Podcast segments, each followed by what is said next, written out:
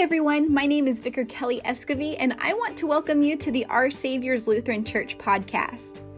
Our Saviors is a congregation of the Evangelical Lutheran Church in America, and we are rooted in Neenah, Wisconsin. In this channel, we'll post our sermons each week and maybe some other fun content so you can join us whenever from wherever you are. Let's get started.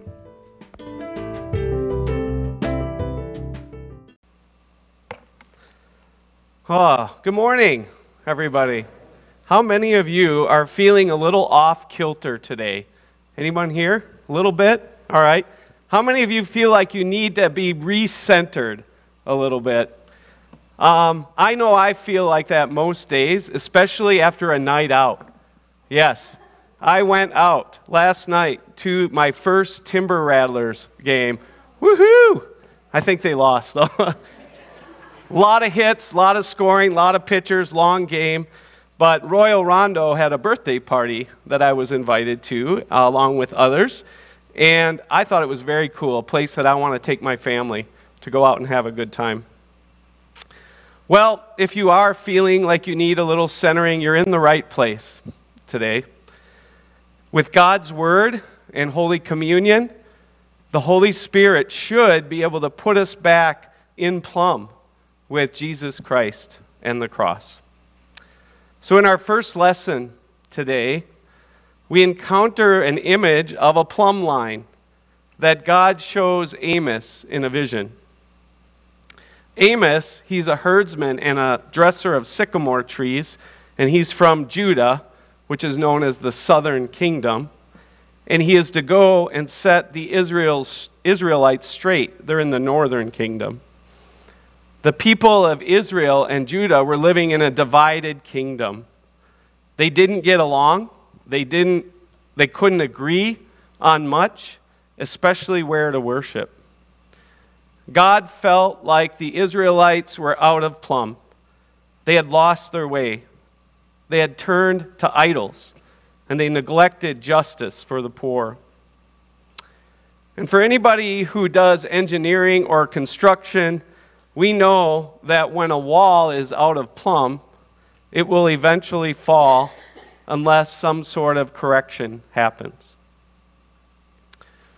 My only experience with a plumb line is when my son Ezra wanted me to paint three three point lines on our basketball court a high school, college, and NBA three point line. So I went online and looked how far they were and figured out that I needed to drop a plumb line from the center of the hoop to the ground, and I put, put a nail in the ground. Then I tied string to the nail, and I tied it around a, uh, a spray paint can and walked along. I made a compass and walked along and made an arc. Who says you don't use geometry after high school? Right? I didn't want my kids practicing at the wrong distances. I wanted the exact distances for my kids.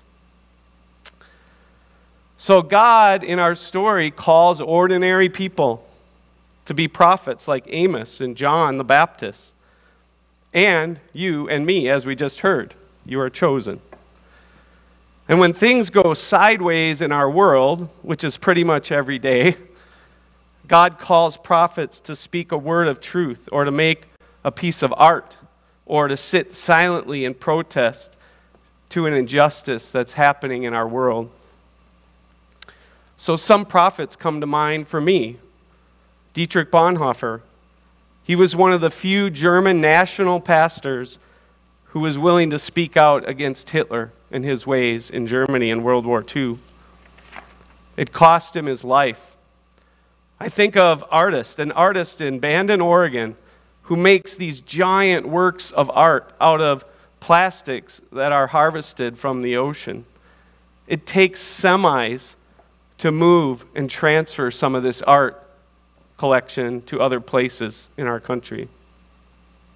I think of Malala Yousafzai, uh, uh, education activist from Pakistan who almost died when a bomb exploded outside her school. Her face is scarred.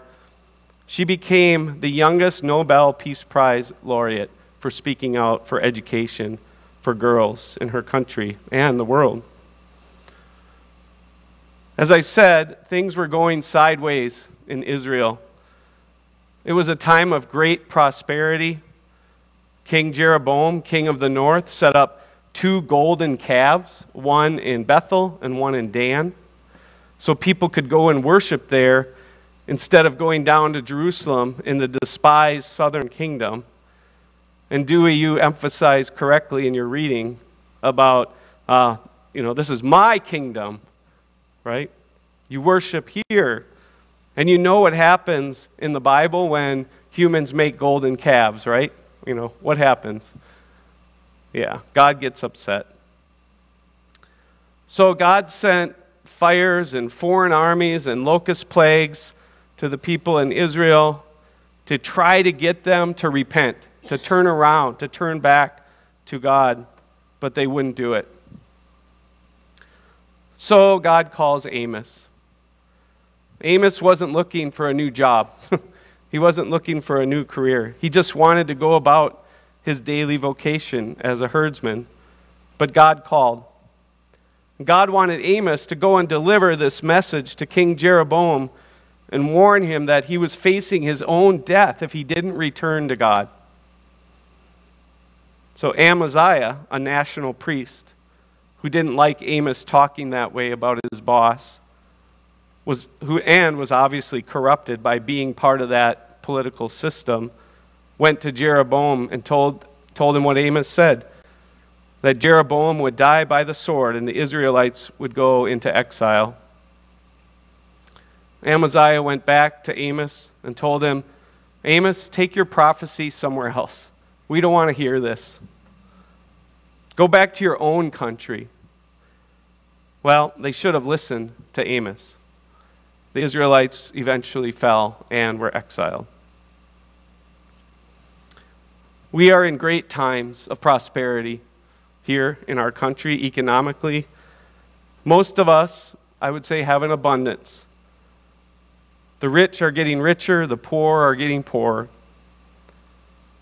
And we, we do place our trust in other things than God, like in ourselves or in other human beings or in stuff. So, what will it take to change us? What will it take to change our ways? Has the pandemic changed you in any way? So, in our gospel, we also see our human condition on full display. It's all there. There's regrets. People are holding grudges. There's guilt, lust, shame, and murder. So, how many of you are harboring grudges right now against another person? Well, let me tell you what happened in the gospel. It got the best of Herodias and King Herod's wife, or King Herod's wife, as she held a grudge against John the Baptist. John was beheaded at Herod's birthday party because John spoke truth to power. He called out an illegal marriage of Herod to his brother's wife while his brother was still alive. So he basically stole his brother's wife. And John spoke out. And it got him killed. And then Jesus comes along preaching a similar message of repentance and that a new kingdom is breaking in. The kingdom of God is at hand. Herod thinks John the Baptist has been raised from the dead. He's fearful. Our human condition follows us everywhere, every day. Our homes, our heads, our government, our churches, our work, everywhere we go. These lessons remind me of my daily need for repentance and to listen to the voices that call for equity and justice for humans and the earth. But thanks be to God for Jesus Christ, who is our plumb line. It hangs from the cross. Ephesians says, God chose you. God chose us in Jesus Christ before the foundation of the world. Like the children's sermon You are chosen. By grace, we have this gift of an inheritance already there for us, waiting for us. And this inheritance is a free gift. It's not something that you earn, it's bestowed on us by God in Christ. We don't deserve it, but God still chooses to give. So even though we all have the sins of Herod and Herodias that dwells in us, God still loves us and forgives us, especially when we admit our sin and we have a broken heart over things that we've done or left undone. God will continue to send prophets into this world pastors, teachers, neighbors, children, even you to share Jesus' kingdom of justice that's breaking in to the world.